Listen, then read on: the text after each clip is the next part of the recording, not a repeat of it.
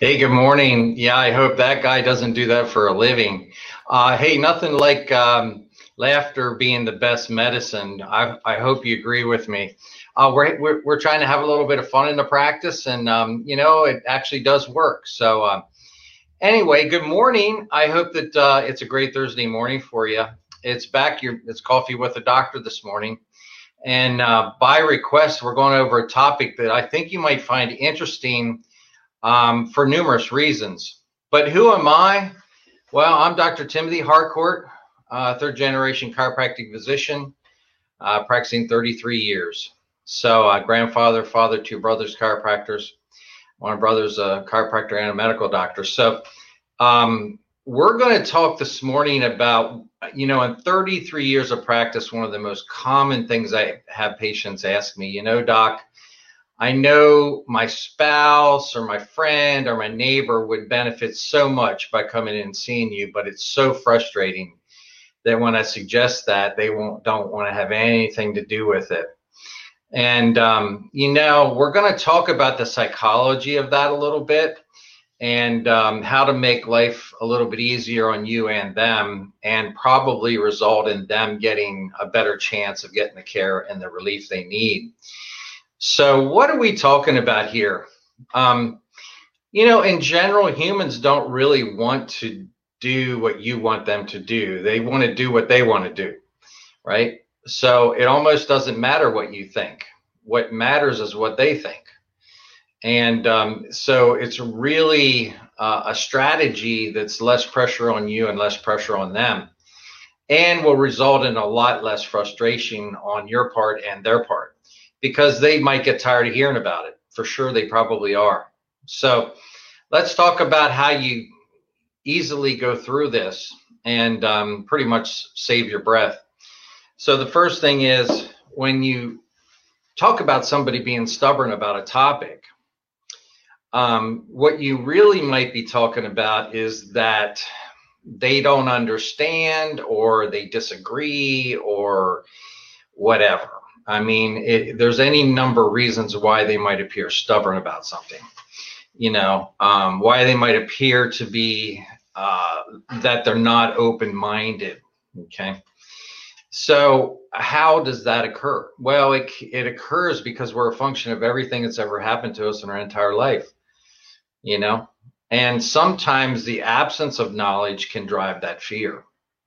In fact, it's well known, fear of the unknown, right? So that is one of the main reasons why people have a pullback sometimes when you try to push them into doing something. They're fearful because they really don't know much about it. And can we just be honest for a second? You know, if you take a pad and a pencil, and for every drug commercial you see, you mark a little slash on there, and just say for an hour. And how many of those do you think you're going to have on that piece of paper by the end of the hour? I'm guessing it's 6 to 8, maybe, you know, so we're constantly inundated with, you know, a pill for every ill and a potion for every emotion, right? And we get it. I mean, medication is important in some circumstances, and we need to take it. That's not really what I'm talking about. What I'm talking about is the fact that you hear so much about that. But when was the last time you saw a commercial for proper spinal health, and why it's important to see the chiropractor? I mean, so, you know, it's an uphill battle to begin with. Let's just face it, right? So, but the thing is, the key here is to not sell chiropractic. So the key is to basically ask them where they're at. So, so it could be like, hey, Mary, so how, I mean, what's going on? I mean, you having headaches or back pain? What's going on with you? Yeah, man, these headaches have been killing me. Well, what have you done for it? I mean, what have you tried? You know, what kind of remedies, what kind of things have helped? Anything make it worse? And, you know, they say, well, you know what, no matter what I do, it just doesn't seem to get rid of it. So, you know, you can kind of say, well, you know, is that frustrating to you? I mean, is that something that you're happy with? No, I'm not happy with it.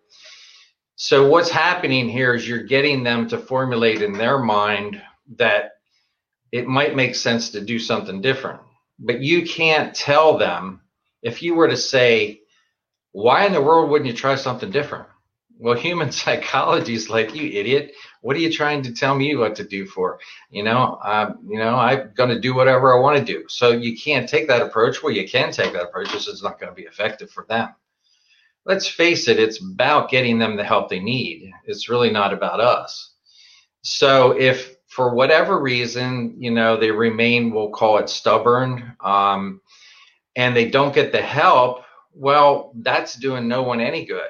But if they get to the point where they make a decision to do something about it, then that's more than half the battle, right? I mean, we know that with just about anything in life, whether it be, you know what I'm talking about. So the thing is, you're taking them down that road where, they make a choice about whether or not they want to do something different. I mean, you can quote Einstein, go a little nuclear on him and say, hey, Einstein said the definition of insanity is doing the same thing, expecting a different result. I think that that's probably not the way to do it because, they might get defensive again.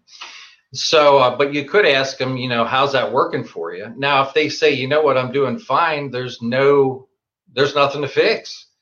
So, you can't give a solution to somebody that they don't have a problem to, you know what I mean? So like if they had problems in the past, but they're doing fine now, well, hallelujah, keep doing what you're doing, right? You're not going to provide a solution to somebody in that circumstance because they don't really have a perceived problem. But if they actually do have a problem, like, headaches can be not only debilitating, it can cause suicidal thoughts and all kinds of things. I mean, because it can be an extremely painful and irritating condition and can be chronic. And that has a way of wearing people down. So if they get the help they need, that first step is the most important step. So, perceived need is so critical. So if they are coming to the conclusion in their own brain that they really need to try something different because what they're doing so far hasn't worked, that's actually where they need to get to, Now, if they say, I've tried a chiropractor and it didn't work, well, then you could ask, well, how many times did you go? Who did you go to? Did you see my chiropractor? What kind of treatment did they do on you? Because let's face it, every profession has good and bad. It's just the way we're made, right? So it kind of does matter who they go to. But, if they haven't been to a chiropractor, they haven't tried it at all, then obviously that's a situation where most likely they're going to be interested at that point to find out, where they should go. That's where the personal testimonials come in. I know the world is really kind of driven by Google reviews and online reviews and internet reviews and Yelp and everything else, but nothing beats a personal referral or testimonial about what their experience was. I'd say the second best is if they can, see the Google reviews and other internet reviews. That certainly helps for sure. But I mean, if you think about it, if you talk to somebody about where they love to eat, I'm pretty sure that you would put that in higher regard than maybe a couple reviews on Google. I don't know. I mean, now, the thing about Google is if they have 500 reviews and they're all pretty high, now that is a pretty strong testimonial there because you're talking numbers now. But if your neighbor or your friend is somebody you highly regard, especially their opinion, you're still going to hold that pretty high up on how you look at things. So anyway, when it gets down to it and you ask them, so do you have an open mind to go in a different direction from, what you've been doing? And if they say, well, sure, what are you talking about?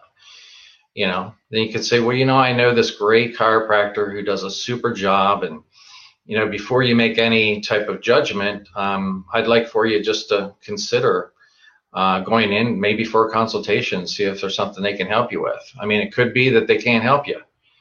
But I can tell you this, if they can help you, they're going to tell you, you know, and you just kind of keep it no pressure, low pressure. Now, we have to remember that the ultimate goal is that this person gets help, right? So, you know, and it's their choice. It really is. So you're more likely, oh, and by the way, the longer you try to talk somebody in it, you know, the less likely they are to come. So if you have a business card or something, you can just hand to them and keep it extremely short, something like this, where, you know, Mary, they've done a good job for me. I highly recommend them. Hand the card. And, you know, if they have a special at that time, you can go over that. You know, a lot of professionals will do a sit down, no charge consultation with a potential client or patient. We'll do that here for 5 or 10 minutes to see if it's something that most likely we can help. And that's completely reasonable, you know, and it breaks down barriers. They don't have to worry about money. They don't have to worry about, well, are we barking up the wrong tree here with my condition? Maybe it's not something they can even treat. But when they have a little bit of interaction with the doctor, then it might make them feel more comfortable, like they actually just want to go through it. We see that many times. People will come into us, they'll look at the facility, they'll talk to the staff, they'll talk to me. And sometimes that's actually what their worry is. It's not so much do they think we can help them. They just would like to know that they're going to a, you know, respectable place that, you know, it's professional. It looks nice to keep things clean, and especially in light of things right now, they're keeping everything sanitized and doing the best they can to keep people healthy. So, you know, really, it's just about breaking down barriers, asking people where they're at, not pressuring them, and then trying to get them the help. So I think it's less really pressure on everybody to handle it that way. I would say that if you find yourself trying to talk somebody into going to the chiropractor all the time, save your breath. You know, just try to, you know, see where what their needs are and what has worked for them in the past. And listen, we go over all kinds of topics. So the thing is, don't hesitate to put in the comments, because we read those after the fact, even if you're looking at this on rebroadcast. But that's how we come up with the topic for our sessions. And I have to tell you, in 33 years, if I had a $10 bill for every person that expressed their frustration about somebody that they love or care about being stubborn and not getting the care they know that would help them, I probably would have enough money to retire right now. But you know, it is what it is. So the thing is, it is a very common themed question that I get a lot. And so if you have a question in your mind like that, that you'd like me to try to address, I'll do that. Hey, we don't have all the answers, but we certainly, you know, give it our best shot. And I did want to say we're doing our virtual conference. I'm board certified neuromusculoskeletal medicine, formerly chiropractic orthopedics, but we have our conference this weekend, and we're going to be learning all the newest and latest and greatest natural pain management techniques to include lasers and other things. So I'm excited about that, and I'm pretty sure there's going to be some things in there that we'll be able to share with you in upcoming sessions. I'm not going to bore you to tears, but just give you the, you know, the highlights. So we're really looking forward to doing that, and any other comments or, you know, things that you can think of.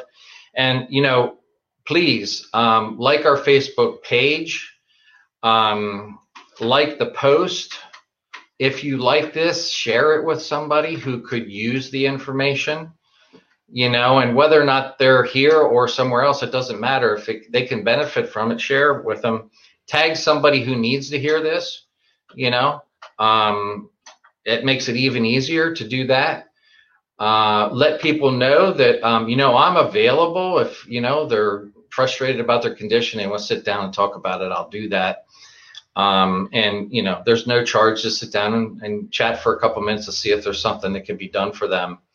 And then lastly, don't forget to comment on the post. I mean, like I said, even if it's on rebroadcast, we can still see it. hey, listen, everybody's stay strong, stay healthy. But the one thing that I've universally been hearing from people when I tell them and explain, make sure that you stay creative. Make sure that you create something that did not exist when you woke up this morning. It'll make you feel better, make you feel more on track. It will make you feel more integrated, and it'll definitely make you feel more under control. And that's a pretty good thing right now. So, and it's a pretty good thing all the time. Developing that creative mind is so empowering. It really is.